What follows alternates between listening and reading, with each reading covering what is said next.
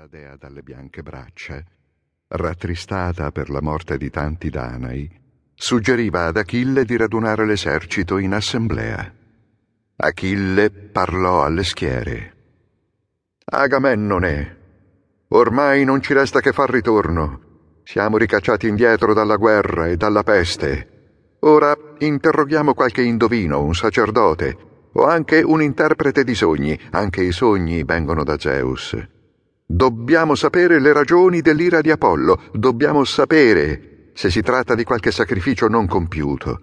Vedremo così se gradisce l'odore e il fumo di agnelli e capre e intende allontanare da noi le sventure. Dopo aver parlato così, si sedeva di nuovo fra gli altri. Allora si alzò Calcante, figlio di Testore, il migliore fra gli auguri. Egli conosceva il presente, il futuro e il passato e aveva guidato le navi degli Achei verso Ilio. Disse queste sagge parole. Achille, tu vuoi che io spieghi l'ira di Apollo? Ebbene, io risponderò sinceramente, ma tu ascoltami con attenzione e giura che mi aiuterai con le parole e con i fatti. Infatti, temo che farò infuriare un uomo che domina su tutti gli argivi ed è obbedito dagli Achei. Conosciamo tutti la forza di un re quando si scatena contro un uomo da meno, e seppure oggi reprime la rabbia, in seguito coverà il suo rancore finché non potrà vendicarsi. Dimmi dunque se sei deciso ad aiutarmi. E Achille gli rispondeva, Fatti coraggio e rivela pure il responso divino. Ti assicuro, in nome di Apollo al quale tu rivolgi le tue preghiere, ti assicuro che finché i miei occhi vedranno la luce nessuno ti farà violenza vicino alle nostre navi, neppure se tu parli di Agamennone, che ora si vanta di essere il più forte tra gli Achei. E allora si fece coraggio l'indovino e disse Il Dio non si lamenta per una preghiera, né per un sacrificio, ma è per via del sacerdote che Agamennone ha maltrattato e non gli ha liberato la figlia e non ne ha accettato i doni del riscatto. Ecco perché il Dio ci diede dolori e ancora ce ne darà.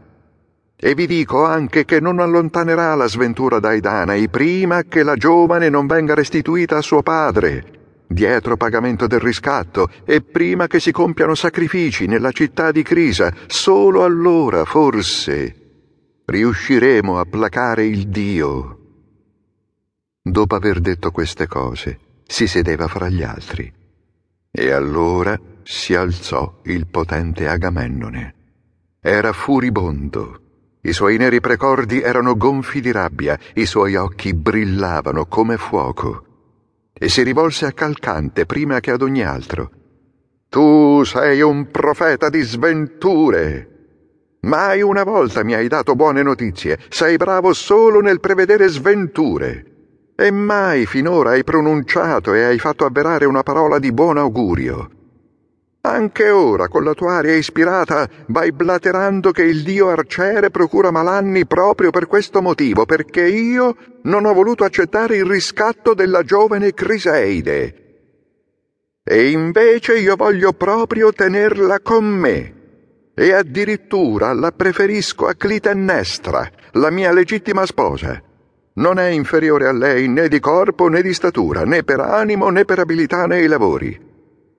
Tuttavia, io sono disposto a restituirla se questo conviene. Io voglio la salvezza del nostro esercito.